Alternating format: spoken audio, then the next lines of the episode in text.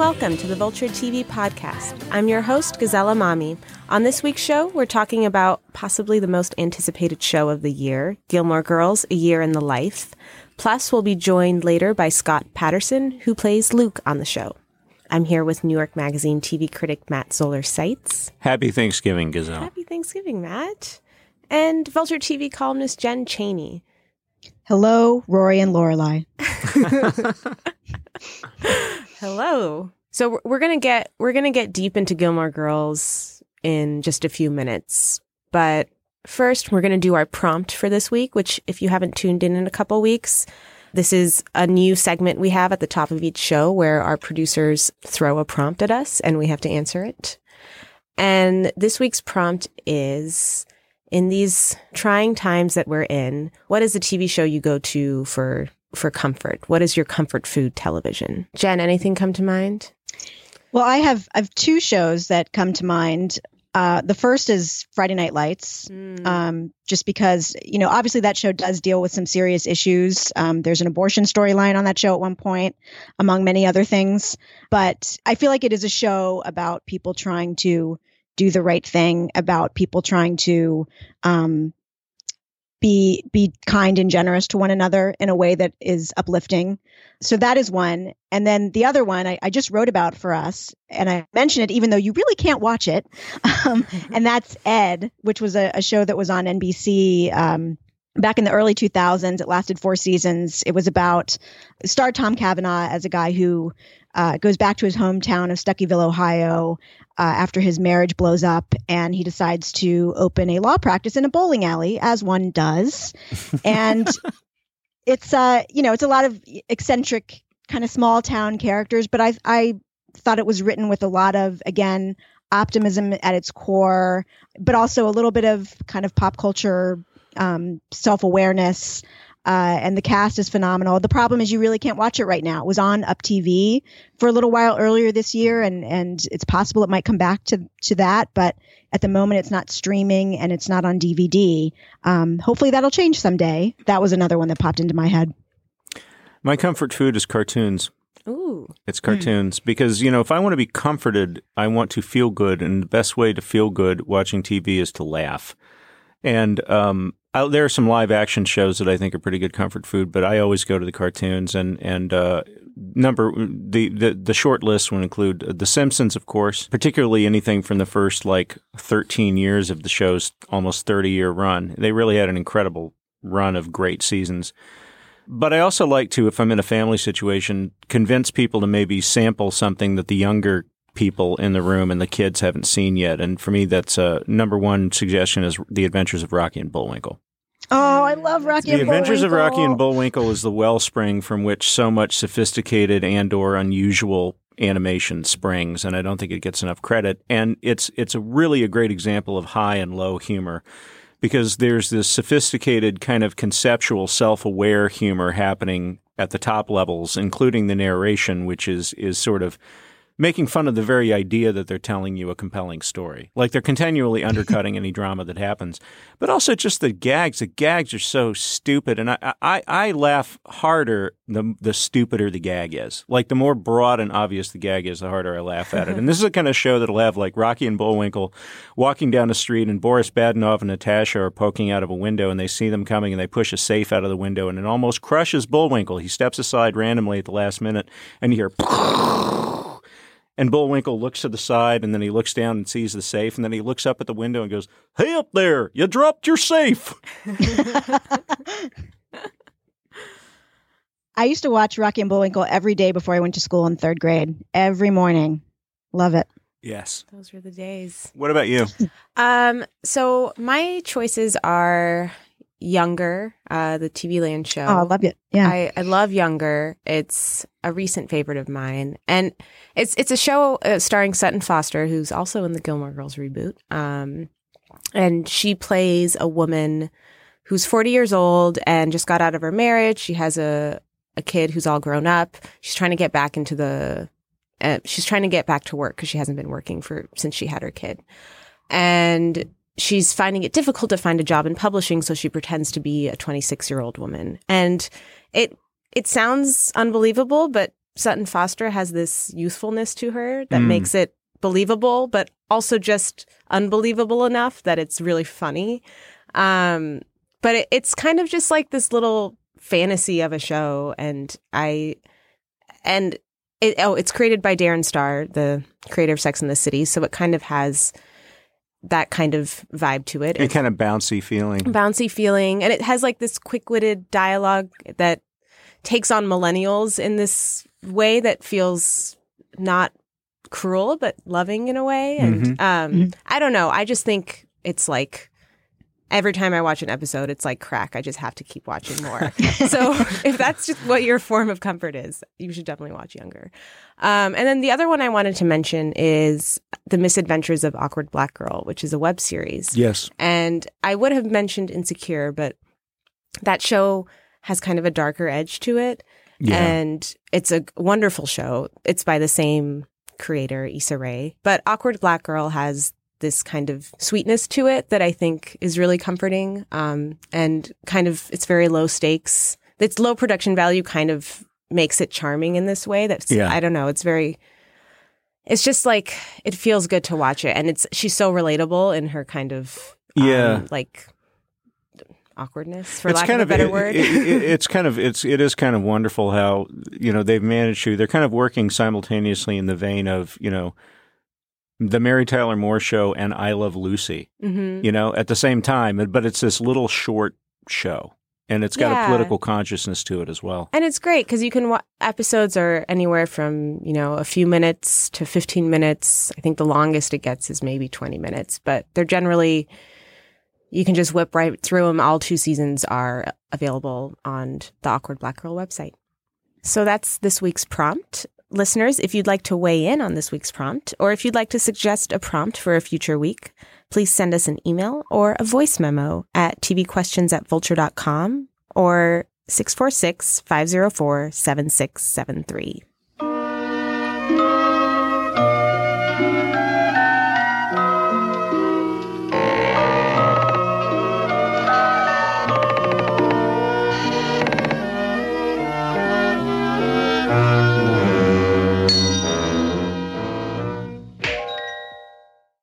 Luke can waltz. No, I'm in. I am all in. like the first 15 minutes of Saving Private Ryan, but at least those guys got to be. I'm not going to Harvard. I had sex, but I'm not going to Harvard. Accepting a child the minute the strip turned. jump by jump jack. Eternal damnation is what I'm risking for my rock and roll. Because I love you, you idiot. So I don't know that there has ever been a reboot with quite so much fanfare around it. Maybe Arrested Development, but I've been pretty surprised by kind of the Gilmore Girls fans I didn't know existed that are all out there that I Mhm. never realized I was had there were so many people like me who loved the show. Um, and this show, this reboot, I think, made everyone realize just how beloved it is. And it's finally arrived on Netflix last Friday, day after Thanksgiving. Um, and we are going to be talking about all four episodes of the new season of Gilmore Girls because we're assuming the the rabid fans out there have, have watched them all. So if you haven't watched them, please save this podcast for when you have. And for those of you who have, we're going to get right into it. Uh, Jen, I, I I I think we should probably throw this over to you because you're you're as you're you're one of the Gilmore Girls super fans and you reviewed this. So do you want to give us your your your overall take? Sure. I, I will start with the positives first. You know, I thought the first episode, which is set in winter, these are four kind of mini movies that go season to season. And the opening of it, just the setting, the twinkling lights, uh, the fact that you're seeing Lorelai and Rory back together doing rapid fire dialogue, and the way that they kind of call attention to the fact that they're doing that again and kind of taking a deep breath, like, oh, this feels good. Uh, it opens in this really comforting, nice way where it feels like, yes, it does feel good to be back here. And it, it it's nice to see all of these actors together again. There are a lot of fun like nods back to the original series and little cameos that, you know, we were not allowed to talk about before the show came out because the um, embargo on this from Netflix was crazy. yeah, Uh, it was. Do not like discuss under- life trajectories. I don't know how to not discuss. It was like bordering on like the kind of warnings that Matthew Weiner used to send out before the seasons of Mad Men. It's like it was always the weirdest things. It's like it was okay to mention certain momentous big things, but don't reveal the year it's set in, and don't mention that Roger has a mustache.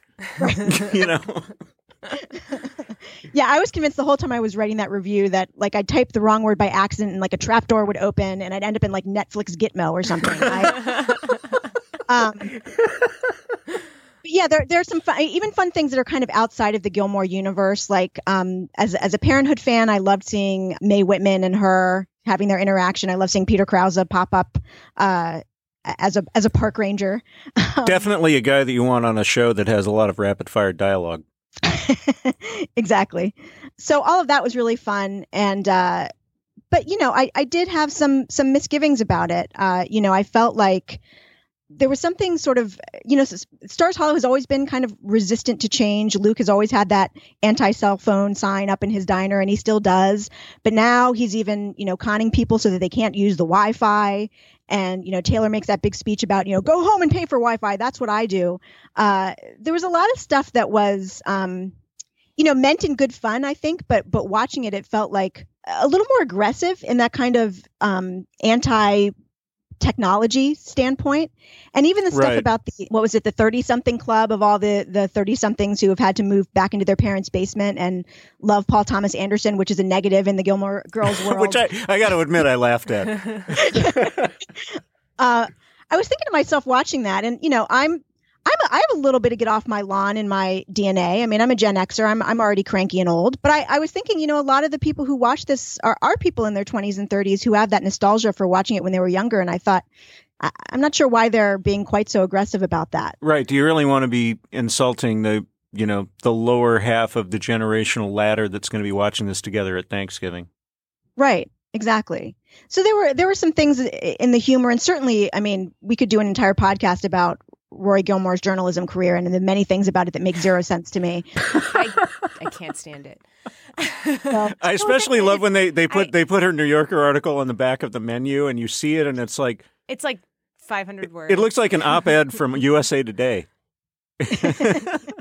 but that's something nobody who's not a journalist is going to care about that. So anyway, right. But but even like the, the the the ease with which she was able to keep going to London, I'm like, where is she getting this money? Yeah, that's the other understand. thing. Like just Rory's kind of cluelessness or just like self-importance seemed a little bit more aggravating to me this time because like now we're seeing her try to be a journalist and every time she's in a situation where I feel like you should sympathize with her a little bit, I found myself completely incapable of doing that because she Hmm. goes into an interview and thinks that they should just love her. And she Right. falls asleep during an interview while she's interviewing someone on the street. Like, I don't know. I just, she just, I was willing to accept that. You know, under the you know the Preston Sturges rule, like you know that was just that was just goofy to me. yeah, I guess I just didn't care for much of it. Like, I don't care. I realized how little I care about Rory as a journalist. hmm And so much of her plot was about that. That's true. It's You mu- know? you care mu- you care about her much more in relation to her family and the other people in the community. Right. And like, yeah, I don't care. Her career trajectory is not like at the top of my list of things that I, I want to know more about, Exactly. And except in as much as it relates to her relationship to her mom and everyone else. Yeah, like I was willing to accept that within the Gilmore Girls world, Rory is a great journalist in the original run of the series, but I didn't actually have to want to investigate that more. I, I I was willing to suspend my disbelief because she's a person who just shows no curiosity really with the world outside of herself. So it didn't make it never made sense to me, but it was fine that that was the job they had given to her that she was pursuing. Um, Well, and also but- in the original, she's young, and right, so yeah, you don't quite she's know. st- she's still learning, and now she's supposed to be very accomplished and getting published in the most prestigious publications, and so it just it turns it, It- turns it a little bit so that you have a different expectation. and maybe that is only something that someone who is in the, this industry will you know quibble with but Oh, that's true. I- yeah, I- I'm not. I, I yeah, I can't. I mean, like, I don't Monday. I, I'm not going to Monday morning uh, Monday morning quarterback the uh, the the investigatory skills of the detectives on you know SVU right i or guess something. yeah it was more that her the I, I found myself a little um uninterested in the plot lines that the characters had. So I wasn't super into Lorelai's whole wild adventure. It, she doesn't seem like the type of person who would do that. Yeah, that that really f- felt strange to me. And as I was talking to my coworker Jackson, he said she would totally be a movie wild person, not a book wild person. yeah, I think the length of of certain things contributed to that feeling. I did really like Rory and Logan's dynamic because it felt natural to me. It was a part of every season. I, I could I could understand how that was a part of her life. Um, and you know, I I thought they have a good they still have a good rapport. But I think I realized I just don't like reboots.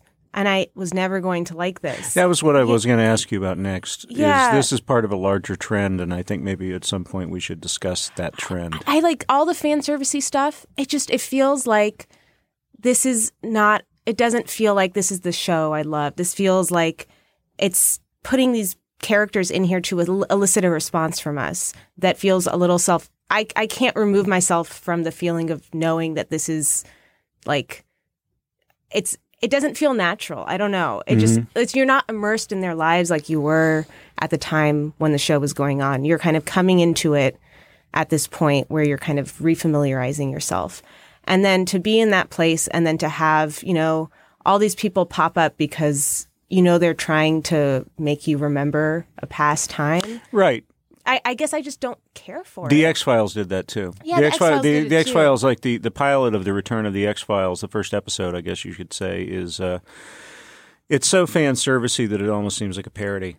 You know, like Yeah. they they make sure to give every character a big entrance so that if you're watching it with a group of people, you can go woo. Exactly. You and know. it, it feels like kind of a weird clone of itself where something about that really leaves me feeling unsettled.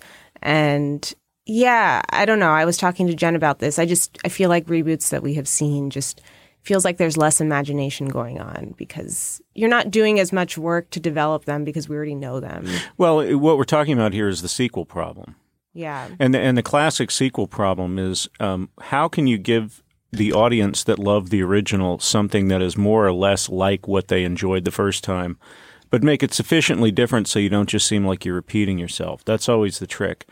And the most, that's why I'm actually, you know, I know I'm probably going to, for a lot of people, torpedo any point I'll make on this podcast and perhaps ever for all time by saying this. But that's one of the things that I found so fascinating about the Netflix season of Arrested I Development. knew you were going to say that. You knew, of course it is. That's what it's going to say on my tombstone. You know, it'll say, you know, 1968 to, you know, let's say 2046. right. Matt Zoller Seitz right about Arrested Development season four. That's what it's going to say. Um, but, you know, I'm not saying it's perfect. I'm not saying it's perfect. I'm saying what I admired about it was that it said, all right, we've got a chance to do this. Let's not just do the same thing. Let's do something that is different and something that is imagined uh, for a different format, and they really rethought that thing for Netflix, and they took advantage of all all the things you can do on Netflix that you couldn't do when they were on Fox. And for a lot of people, it didn't work at all. For some people, it worked in pieces. For me, it uh, I just like the audacity of it so much that I kind of didn't care what worked or didn't work from scene to scene.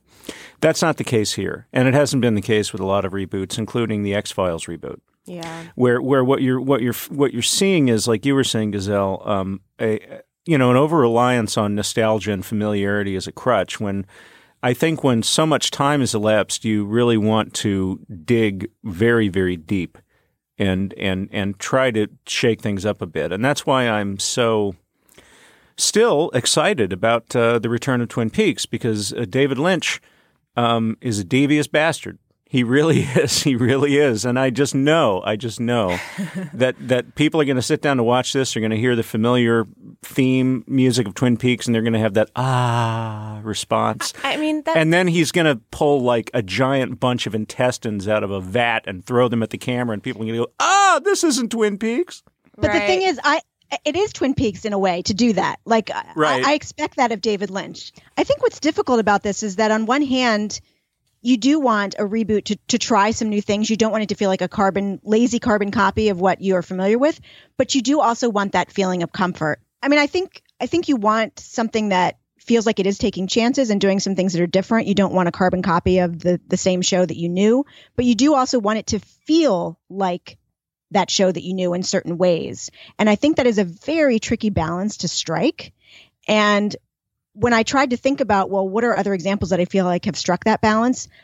The only things that I immediately came up with were movies. Yeah, me too. Um, um, I feel like the Muppets that that came out a few years ago, not the TV show, Mhm. but the the the first one that came back with Jason Segel, like that was exactly the right tone to strike. It just if you were if you remember seeing, you know, the original Muppet movie and you were sitting in the theater watching that and they did Rainbow Connection again, you got a little bit weepy, but it was telling a totally different story that younger generations could could hook into.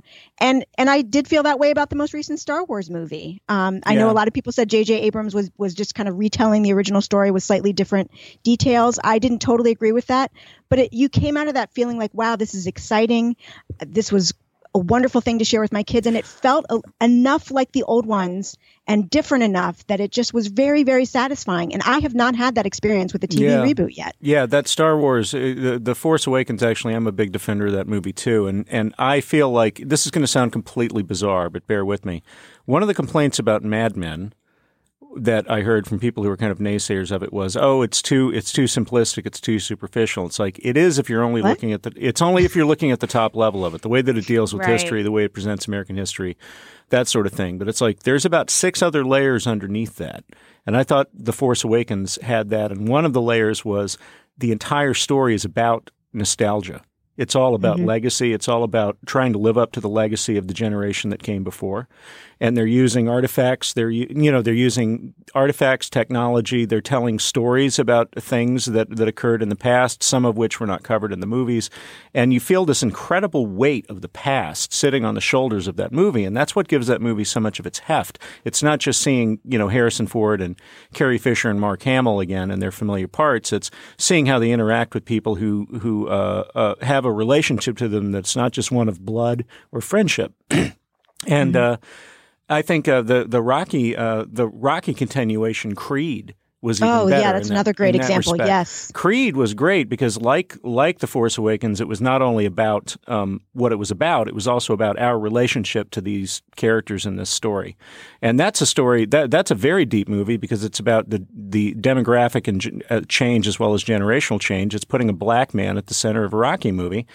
And it never at any point gives the movie back over to Rocky. And it's basically saying eventually this is going to be America.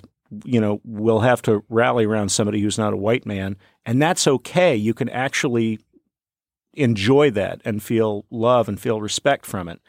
And even when they're standing on the steps of the Philadelphia Art Museum at the end, the logical thing to do would have been to cue the Rocky theme, but they don't. They give you bits of the melody of the Rocky theme throughout, particularly in the fight, but in the very final shot, it's the Creed's theme. You know, and there, that's a level of sophisticated thought that I think should be brought to more reboots of all kinds if they're going to be done. I don't think Gilmore Girls does that. I think it, I, and I don't know that people really are going to care that it didn't do that. Honestly, Right. Right. I, I, I'm just not convinced that anybody cares. I mean, we are. uh, You know, people always say you're overthinking it. You're overthinking it. Turn your brain off. Like I don't want to do that. However, if there was ever anything that begs this sort of response, it's the it's a series of four Gilmore Girls movies released over Thanksgiving weekend that you can watch when you're digesting turkey. You know, with with some of the arcs, I felt like it was just reenacting things that we've already seen in different ways. Although I do think Lauren Graham's performance, you know, she's she's bringing a lot more. You she you can tell she's a different in a different place in her life. You hmm. know, it's not like she's mm-hmm. the same Lorelai that she was. But I, I guess I was a little disappointed that her arc kind of just ended with her having an epiphany about marrying Luke. And that doesn't feel that different from anything we've ever seen her struggle with before.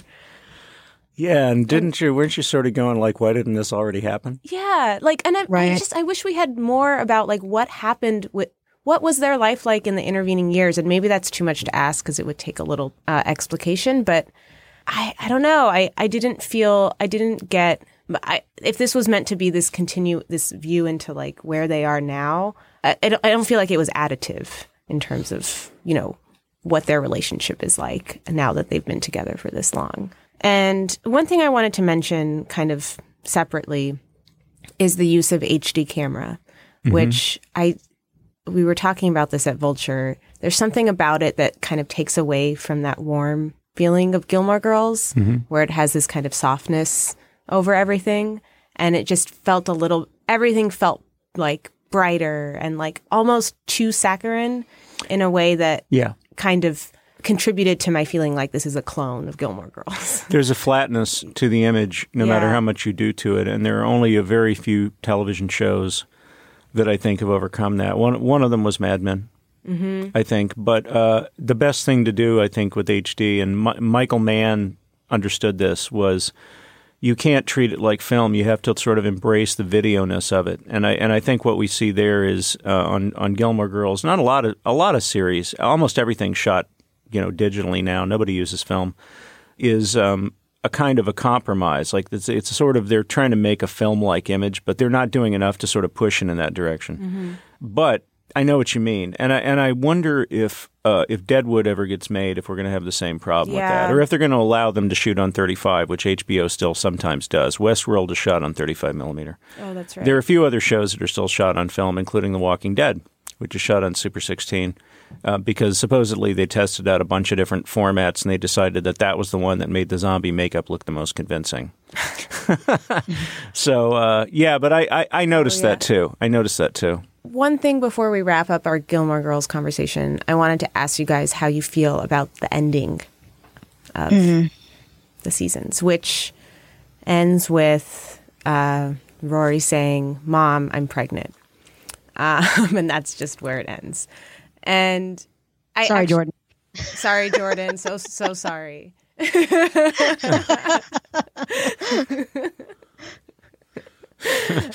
Our producer, our producer hasn't Producer watched just got it yet. spoiled. Sorry, really, really sorry.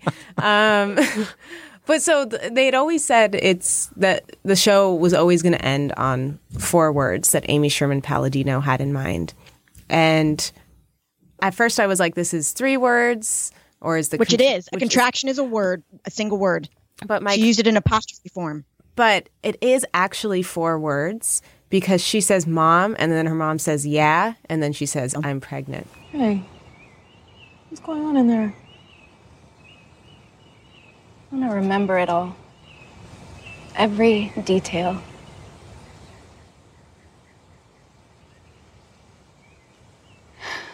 Mom, Yeah. I'm pregnant. So that's the Okay. four words. All right. All right. Fair. Just just to clear things up. but yeah, so I mean, I felt like it was setting it up for more episodes. Oh, clearly. mostly because of Jess's meaningful. Yeah, like, and and I gotta say. I, I love the I love the Billy Wilder sort of way of ending.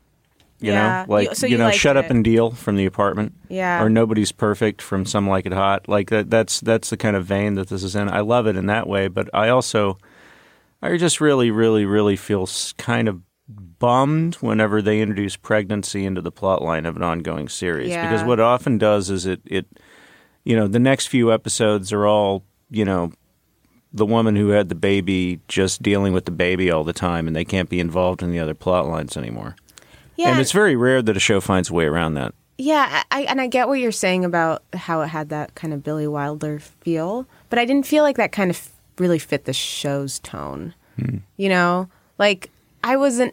I just felt like, wait, that was the end. Like it didn't feel like what. Yeah. you know, like it felt like on another kind of show with a, a different type of humor that that would have really played well. you know hannah and her sisters ends exactly the same way I haven't seen that. yeah the last words in that are i'm pregnant I don't know. I don't really want to see her be pregnant. Like you I guess said, I Matt. oh yeah that was I that's feel my like that's my feeling too comparing it to Nobody's Perfect, like that to me, that puts a nice period on the end of that movie. This this felt like it opened Yeah. a door that I'm like, oh, I'm I'm halfway through the door. Now what do I do? Kind of thing.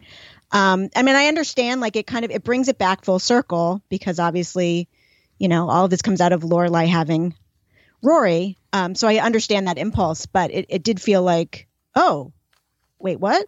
Yeah. that uh, it just it, it, it left it left you on an uncertain and like you said i'm sure it's to open it up to, to more episodes but it, it it didn't feel like a satisfying period at the end of a sentence to me and maybe it wasn't intended to but yeah Right.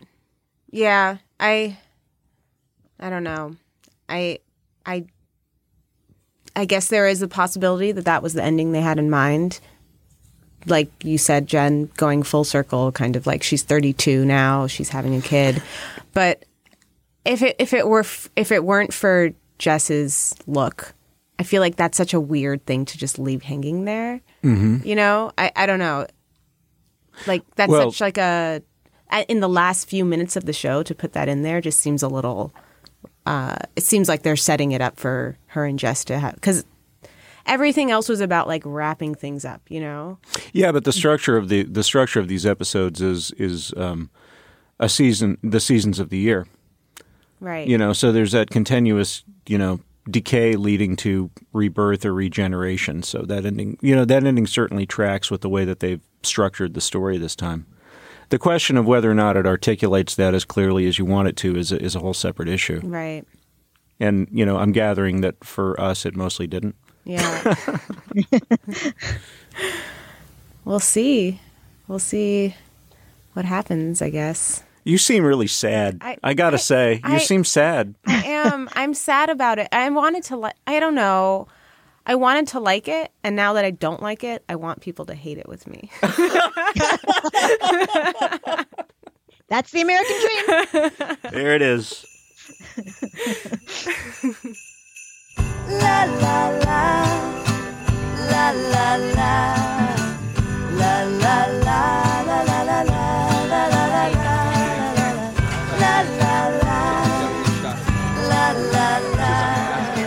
going to take a quick break, but the Vulture TV podcast will continue in a moment with Scott Patterson. We are joined now by Scott Patterson, better known on Gilmore Girls as Stars Hollow's purveyor of good coffee, Luke. Scott, thank you so much for joining us. Great to be here. Yeah. Uh, so I just to start us off, I'm curious if the coffee that you guys pour on set is real. Oh, you sh- you bet your sweet bippy it is. Yeah. It's as real as it gets. It's cold often, but it's real. what what brand of coffee is it? Um, I, I I couldn't I couldn't tell you that. I think it's my own brand. I have my own line of coffee. No, I'm kidding. So I'm curious, you know, in filming this this new season of Gilmore Girls, how how it all um, did you did you film all the seasons in order, or on your end were you doing kind of We were we were block shooting, which meant if a um, a certain area of the uh, of the town was decorated and dressed a certain way, you know, and the, in other words, we were shooting uh, all four seasons in one day. Parts of all four seasons in one day. Like on on a soundstage, we'd be shooting summer, and then in the afternoon we'd be outside shooting winter, and and then we'd change and into fall, go down the street and shoot fall scenes. It was it was all very confusing, and uh, it's kind of amazing how the production team kind of kept track of everything because that is a logistical nightmare right there. Uh, to to try to shoot 600 pages of material in four seasons in three and a half months. It was an awesome task. If there's a an award category just for that, then we should definitely win every one of those. It, it must have been surreal in some ways to to go back to the town and go back with all of these actors and, and assume that role again.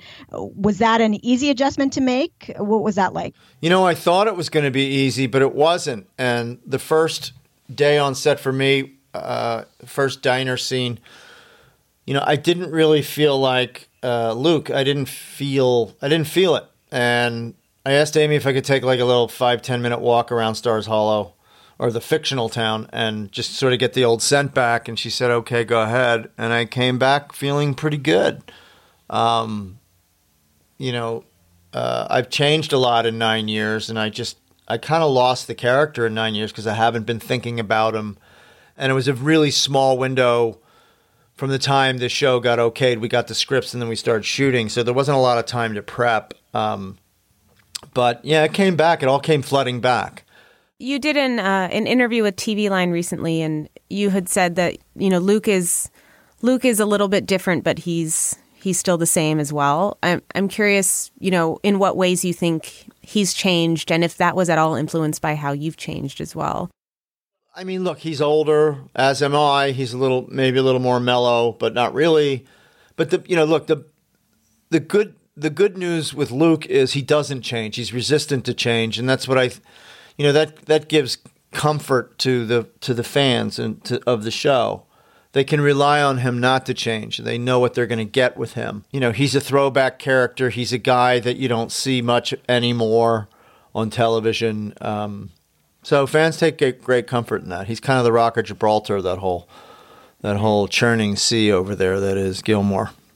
You've talked about um, you know the banter on the show, and you know how because uh, Lorelai and Rory speak so quickly, you had to kind of calibrate how you spoke to work with their flow. I think you said you had to be smoother. Uh, I'm wondering if you could talk a little bit just about that. There's a difference between hearing the show and hearing the pace of the show as an audience and actually doing the dialogue at that clip. Because what they're hearing yes it seems fast but when you're doing it it's twice as fast. So um, it's daunting and you've got to be word perfect.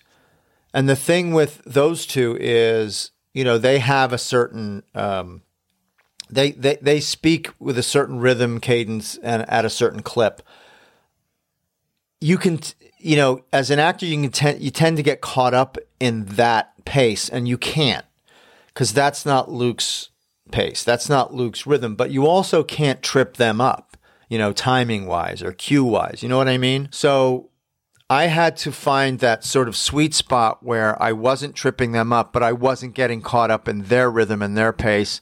So yeah, I had to smooth everything out a little bit. I was more successful at it at, at certain times than at others, but um, that was the challenge of, at least technically speaking, of the role.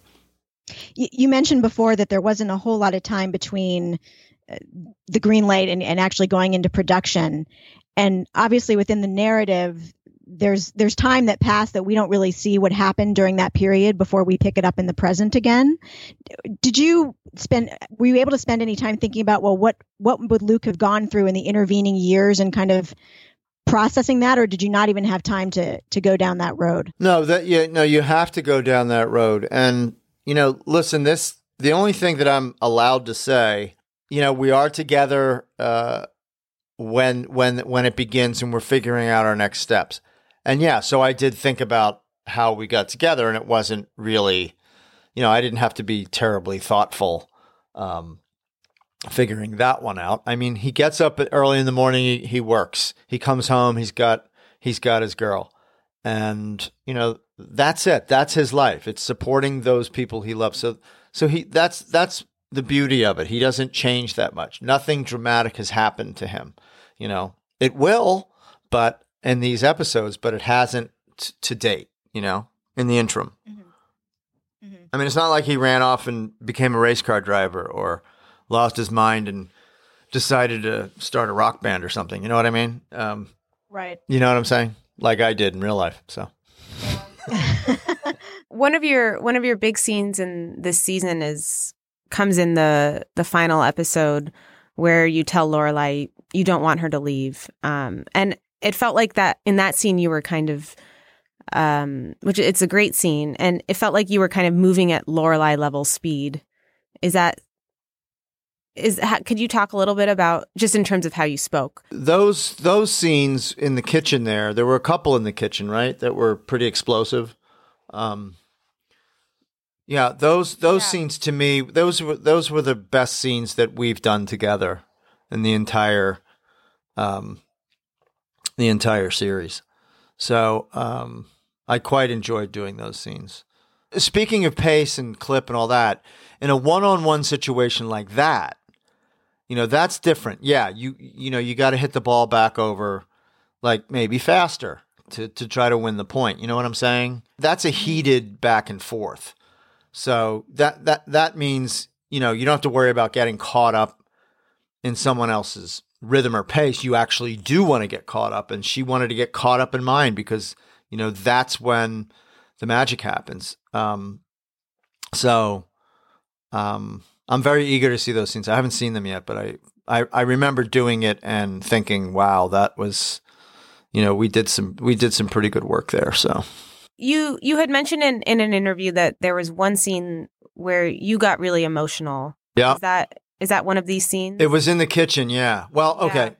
Yeah. It was the kitchen. It was, it was the scene where she comes in and says, uh, you know, I'm, I'm going to go wild or what? I'm going to go wild. Oh, right before she leaves. Okay, so so the first the first time we did it, you know, she came in she came in on the very first take with some very very powerful, very powerful emotion. And you know, and I knew what the scene was about, and so I let all of that stuff rise up in me and I got very emotional in that scene.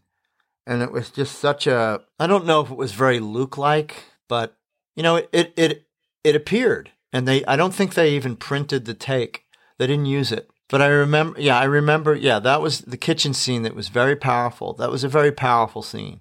And then it changed and, you know, that kind of a thing. Um, but it started out as being a very emotional experience, yeah. So was it just the way that she came in there and delivered? Yeah, it was that. And it was also, you know, the way that, you know, I, I, it's what I felt. You know, it's what the character felt.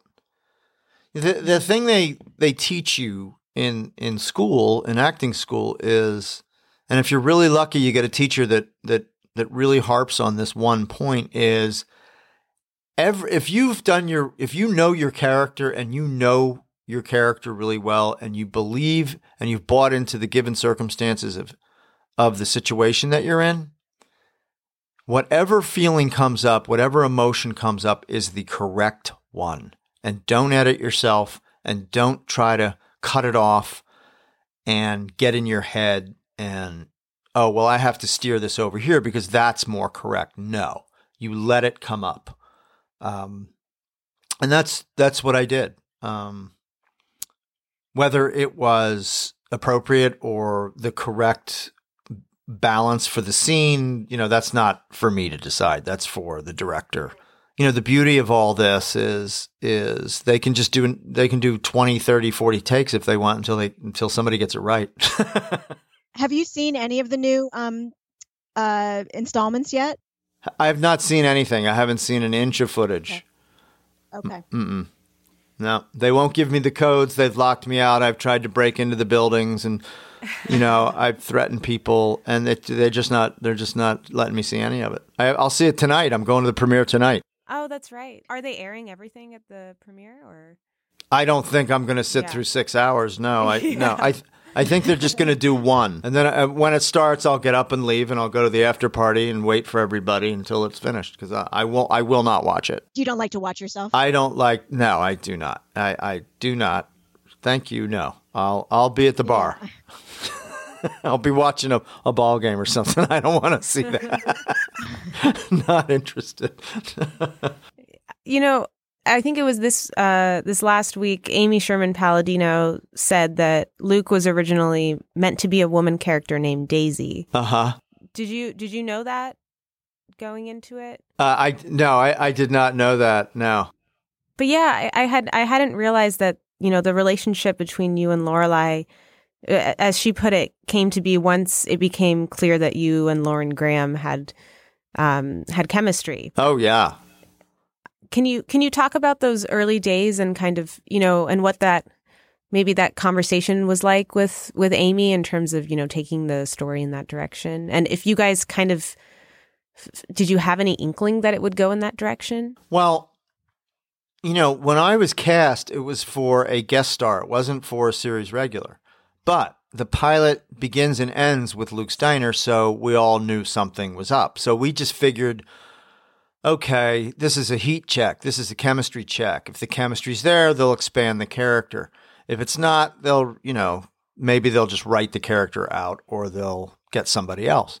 So, um, you know, for me, from for my money, uh, the chemistry was apparent immediately, uh, and I knew it was going to work. And that's really the most important element of an on-screen relationship. Um, and it's why, you know, and it's why so many people that that actually um, get together in real life and then try to act together, there's really no chemistry anymore because there's no tension. The tension is gone.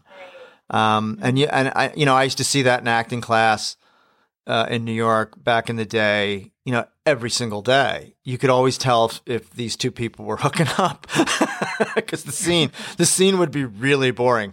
You know, I mean, they'd be really relaxed and uh, up there, but my God, there was no tension, and the teacher would stop them and say. Uh, so when did you guys get together? um, anyway, so this is, um, but yeah, so the so the chemistry has always been, you know, really rich and thick and creamy. So, and uh, and you know, when you have that, um, you can you can stretch that out for many seasons, which Amy did. She she you know, I don't know. She didn't sit down with us and talk to us about the the direction of the show. We're not consulted on to that degree at all. It's just that I think the network saw the potential in that relationship and she saw the potential in that relationship and what it could do for the show overall. And uh, I mean, I don't know if it ever intended to become, you know, the the main storyline or one of the main storylines, but that's kind of how it ended up and you know, I'm very thankful for it. Um, and you can just sort of chalk it up to to the chemistry. I mean, when there's that kind of on-screen magic, you you you want to exploit that. You know what I mean? And and Amy did it very tastefully, and she didn't overdo it. She didn't underdo it. You know what I mean? She she knows how to handle that kind of thing. So when you've got that that nuclear fuel, uh, you don't want to you don't want to overuse it. So Yeah, I mean, you can't even imagine the show without that element. right, I wanted to ask. Um, we were talking before about the the scene in the kitchen that you guys did for a year in the life, and and what a a a great experience you you said that was. Looking back at the original seven seasons, is there an episode that is your favorite, either because it it, it challenged you in some way, or you have fond memories of working on it, or it just turned out really great? Are there certain moments from the original seven that that stand out in your mind? Oh, there's one. Uh, yes, there is. Um, Okay. well, it was the day that uh, it was the day that Brian De Palma, the famed director, came to visit the set to bring his daughter by, um, Lola, who is a big fan of the show, and you know, I came off the diner set into the back area uh, because they were uh, ta we were taking a little break for them to set some lighting and somebody said, Scott, I'd like you to meet Brian De Palma. and I went, holy crap. so, um, anyway, I know a little bit about him. He's a Philadelphia boy.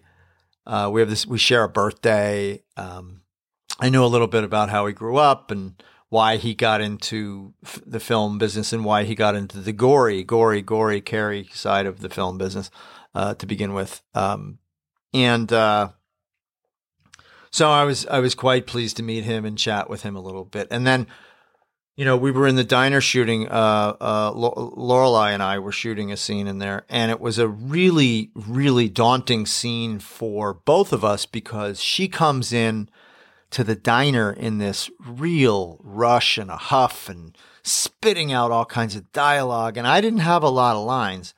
But that's even maybe harder because you don't want to screw up the other actor by missing a cue and like you know she's got a big chunk of dialogue and then you go huh? Or what? Or you know well I didn't and you know Right. the, the time it's all timing right? So the pressure was on me not to screw up her timing because she had such a daunting monologue to do. Um and so De Palma came in to on the set. No no he didn't come on the set. He he was in Video Village watching her side of it. Then when they turned the camera and she you know she executed flawlessly um, and we were both pretty nervous because Brian De Palma's like watching this on a monitor. So we're thinking, God, if we do really well, you know, we could be in like, you know, we could be in, we could be in a big movie. You just never know. Um, so when they turned the camera around to do my coverage and do my close ups, Brian De Palma, the famed director, the Oscar nominated winning director, decided to come in and sit right next to the camera where I'm supposed to look. So it was Brian De Palma's head next to the camera lens, and then Lauren's head right above his. And I had to try not to look at Brian De Palma while I was doing my, you know, my six or seven little lines while she was spitting out all this dialogue. It was hysterical.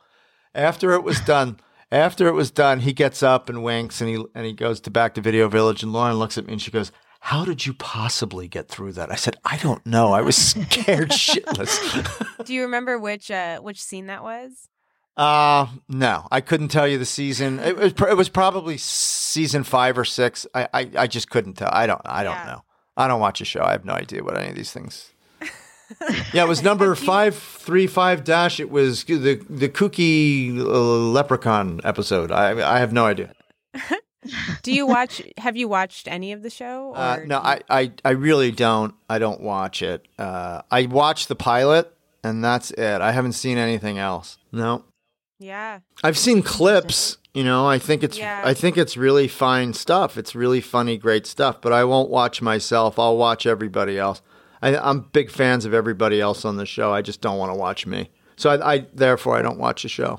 I get that. I don't like to listen to this podcast. Right? You know what? Yeah. Your own voice creeps you out. I get it. Yeah. I, you know. So now you know how I feel. But but this is different. You got to look at yourself. Well, I, I wanted to ask. Obviously, uh, there has been such excitement about the show coming back, and um, you know they even did the the promotion where they they turned a bunch of coffee shops into Luke's Diner, and I believe you even went to one of those um, last month. I mean, there, obviously the show was really beloved when it was on, but I feel like the the fervor is even more present now, uh, and maybe that's just because of social media makes it easier to see it. But um, how what has been your response to just the, the excitement about all this Um, it's well, definitely the biggest thing I've ever been a part of. Uh, Netflix is really hitting out of the park, uh, promotion and marketing wise. You know, they've got some very capable people over there who know what they're doing, and you know they're doing a great job promoting this. And uh, you know, we're very, we're all very busy promoting it. Um, it seems like every day we're doing uh, TV interviews and the talk shows are going to start, and we're doing this Today Show, Rachael Ray, Jimmy Fallon, all all kinds of stuff. Um, so, you know, it it really, you know, there's a big appetite out there. There's a nine, people were starving for nine years, and now, you know, it's coming back in a different kind of a form that is, you know, maybe a little bit more interesting to the fans. You know, it's it's it's it's the same DNA and pedigree, but you know, these are longer scenes, longer episodes, more in depth. Um, and you know, uh, what can I say? Maybe a little more R-rated. Who knows? Um, um, so yeah, I mean, it's it's it's huge. I mean, everywhere I go, it's it, people are coming up and saying good luck and can't wait to see it. And social media has gone crazy, and it's just it's just fantastic. It's a nice ride to be on. You had said uh, a little while back that the ending was going to be open ended and it wouldn't give watchers a sense of finality, um, which I definitely get now that I have seen it. Right. I mean, it. Um, Could, I mean, it, it could, and you know, it's like yes and no. They could continue it, but they don't need to. I mean, there Right. there's finality for people that want it to be over, and there's, you know, there's there's hope that there could be more for people that can see more episodes. You know what I mean? right Right. Do you do you feel like it's more leaning one way or the other? Do do I Yeah.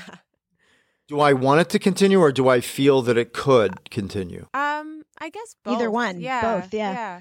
Um, you know, I don't know. I I just think I think now that we've done this and um and it was so pleasant. It was just so ki- kind of easy to do it and uh I know from our our end you know it was easy. I know it was it was a tremendous amount of heavy lifting heavy lifting on the studio and network side to get the deal done and and to their credit, they did it. These these deals are very very complicated, and it was a tremendous amount of work to get the back lot in shape at Warner Brothers to make it look like Stars Hollow again. That took months and months, and you know hundreds of people working every day, all day to try to to get that town looking as great as they got it looking. I mean that that that's kind of an amazing job they do back there. Uh, makes our job so much easier. Um, so yeah, to make that investment again in time and resources and all that, sure. I mean, you know, it really depends on on on what Netflix want, Netflix wants to do going forward. I mean, I don't I don't know if if they'd want to do it again. I would assume they would if the numbers are good and the numbers look like they're going to be really high for this. Mm-hmm. Um, and then it really it really just comes down to Amy and Dan. You know, it's it's really their call. Um, you know, if they feel like it's it's done and there's nothing left in the tank and they don't want to sort of tarnish the legacy of this, um, then they won't do it. Uh, no matter how many great ideas they might have, they just, you know, I, I think they might want to let it let it alone now. And uh, but look, you just never know. You just never know, right? Yeah. Just Yeah. never know. I mean, you know how it ended, right? I mean, there could be more, right? What didn't you see? Yeah. Well, I I feel like in particularly Jess's kind of longing look to uh, Rory, kind of that it that more than even the la- last line made me think that there's going to be more. I mean, I mean, imagine that, and and you know, and Milo's blowing up now. He's becoming this Right. this big TV star, and with this great show, and which is probably going to get nominated all over the place, and deservedly so. So there's there's probably a lot of life left in this whole thing, and um, yeah, I'll be so hopefully I'll be serving coffee. Well, a lot of people are going to be watching this over Thanksgiving weekend, obviously, and clearly you won't be since you don't want to watch yourself. But uh, what will you be doing instead?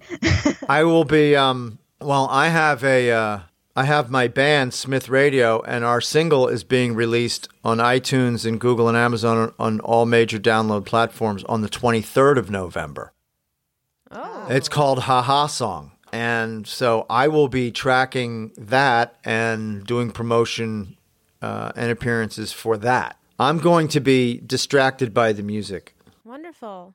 Well, Scott, it was such a pleasure having you on. Yeah, great talking to you. It was fun. Yeah.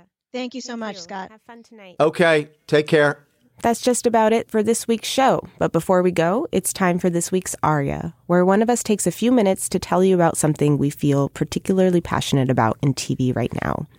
This week's Aria comes from Matt.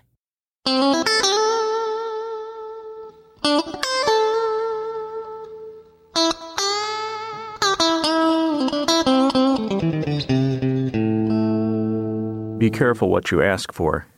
You just might get it. That's the famous moral of many a cautionary tale, the monkey's paw in particular. It echoes in the viewer's mind now more than ever. Reboots and reimaginings have become increasingly common in film and TV as a means of protecting media companies' bottom lines by treating art and entertainment as a set of endlessly tweakable, revisable, and renewable properties. Some of them are terrible, and even fans have to admit that some of the higher profile and more ambitious ones have their problems. But still, we hope. We hope because of nostalgia. We hope because of loyalty and affection. Most of all, we hope because we want what's gone to return. Which brings me to Deadwood. All roads ultimately lead there for me. It's one of my favorite series of all time. David Milch's town based Western captivated me like nothing I'd seen since the debut of The Sopranos. It spoke to me. It spoke to a lot of people.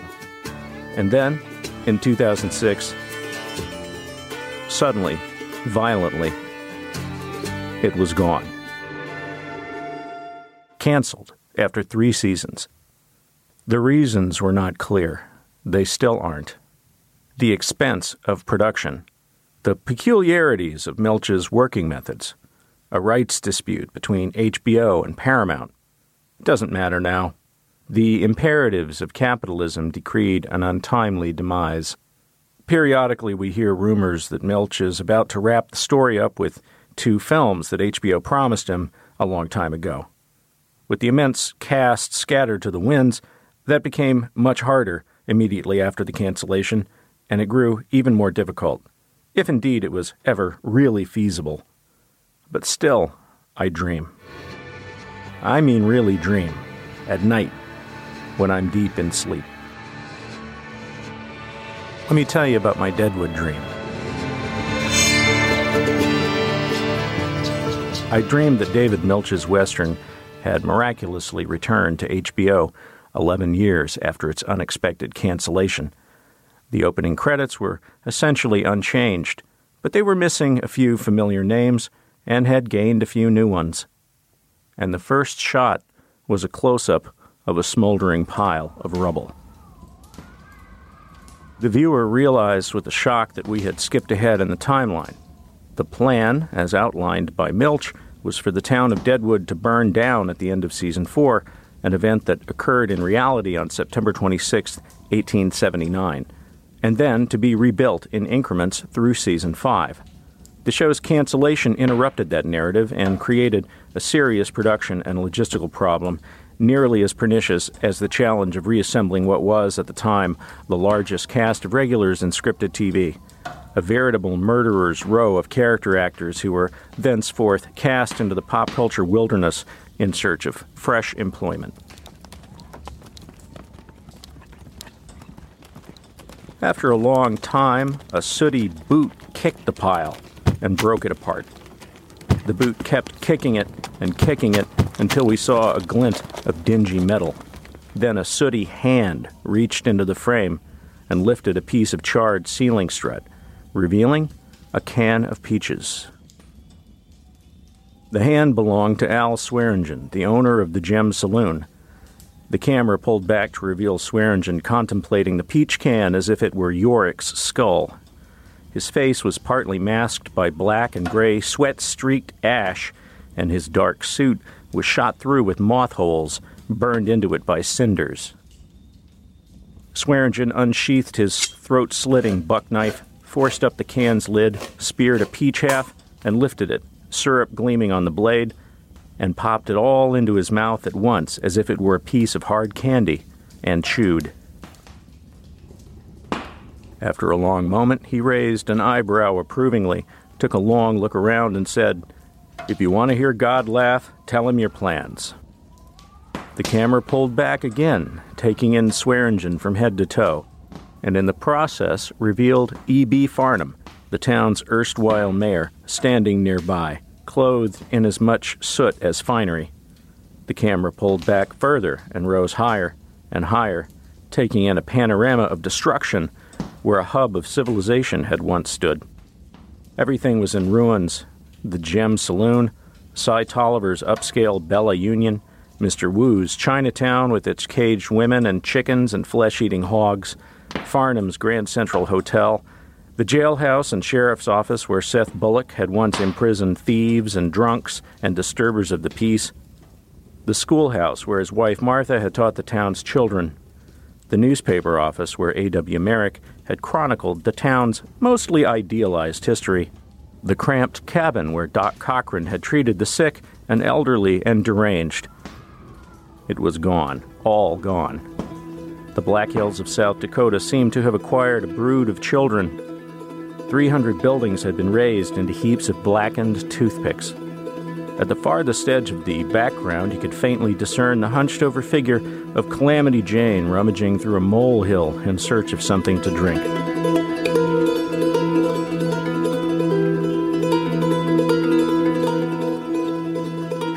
After that, it's all a blur, sort of a mind trailer consisting of intimations and images, all mixed strangely with stories on a computer screen and on newspaper and magazine pages, like an old fashioned movie montage, revealing how Deadwood had returned for a fourth season and gotten around the problem of having to rebuild one of the largest and most complex sets in the history of moving pictures an actual working town consisting of historically accurate building exteriors that all housed miniature sound stages, the better to frame shots that juxtaposed people plotting or drinking or screwing in the foreground against pedestrians and horses and carriages roving the town's muddy main thoroughfare at middle distance, and more people in the buildings on the other side of the street, glimpsed through door frames and windows.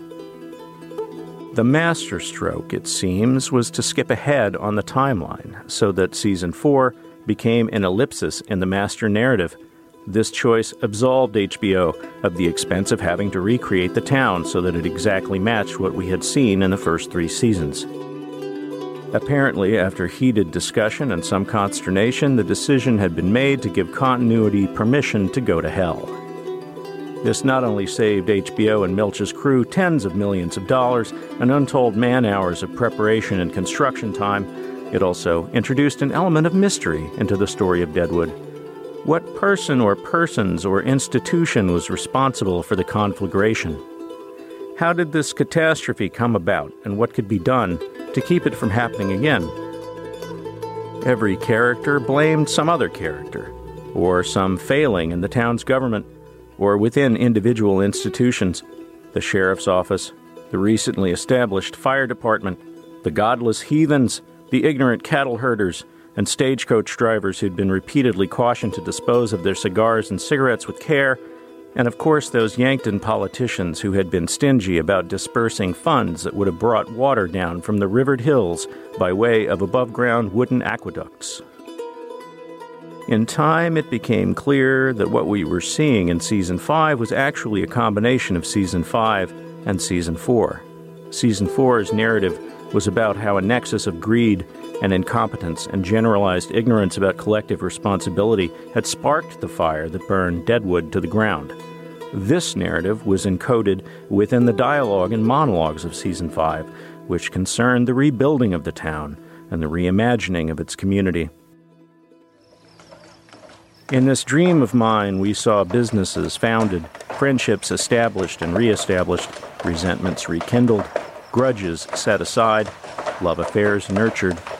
There was a marriage and a birth, an adoption and several deaths, some unspeakably savage, others unremarkable. And all of these stories unfolded against an oral backdrop of hammering and sawing and a visual background of cross timber grids rising up to form walls and roofs. Over the course of 13 episodes, the show got visibly darker, but in a way that ironically lightened the mood, because the comparative lessening of sunlight was the byproduct of all those new buildings. Thus, did the narrative of the rebuilding of Deadwood after a catastrophe become the narrative of the recreation of Deadwood after its cancellation. Nobody complained that all the actors looked 10 years older, because disaster does put the years on.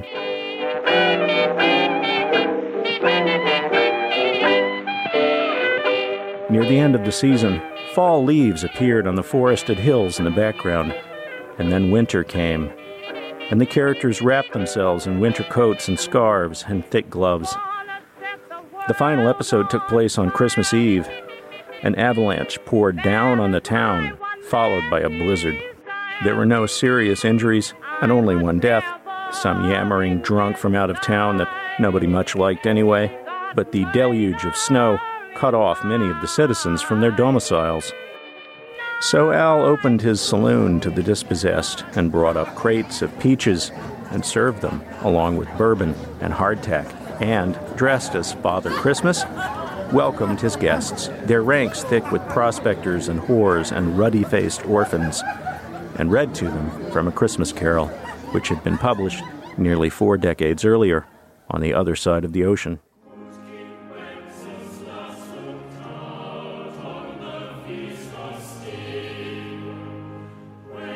Scrooge was better than his word, Swearingen read. He did it all and infinitely more. And to Tiny Tim, who did not die, he was a second father.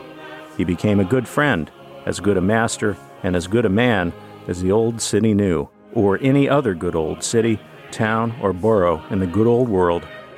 Some people laughed to see this alteration in him, but he let them laugh and little heeded them for he was wise enough to know that nothing ever happened on this globe for good, at which some people did not have their fill of laughter at the outset, and knowing that such as these would be blind anyway, he thought it quite as well that they should wrinkle up their eyes in grins, as have the malady in less attractive forms. His own heart laughed, and that was quite enough to him.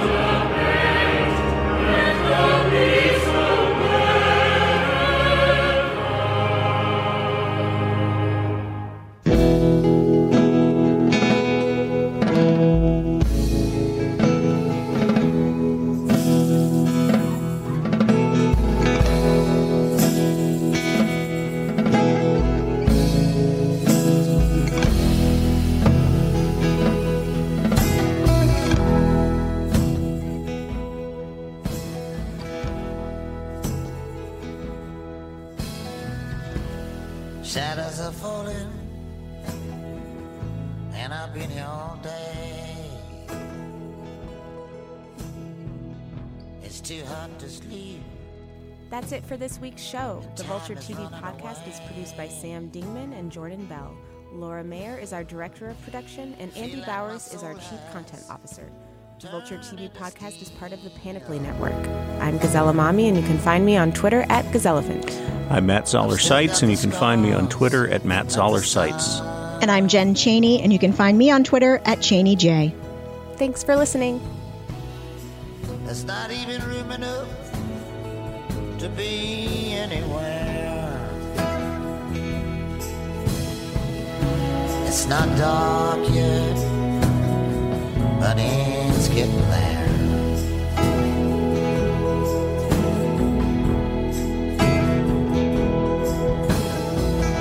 And my sense of humanity has gone down the drain. Behind every beautiful thing, there's been some kind of pain. She wrote me a letter, and she wrote it so kind. She put down in writing what was in her mind.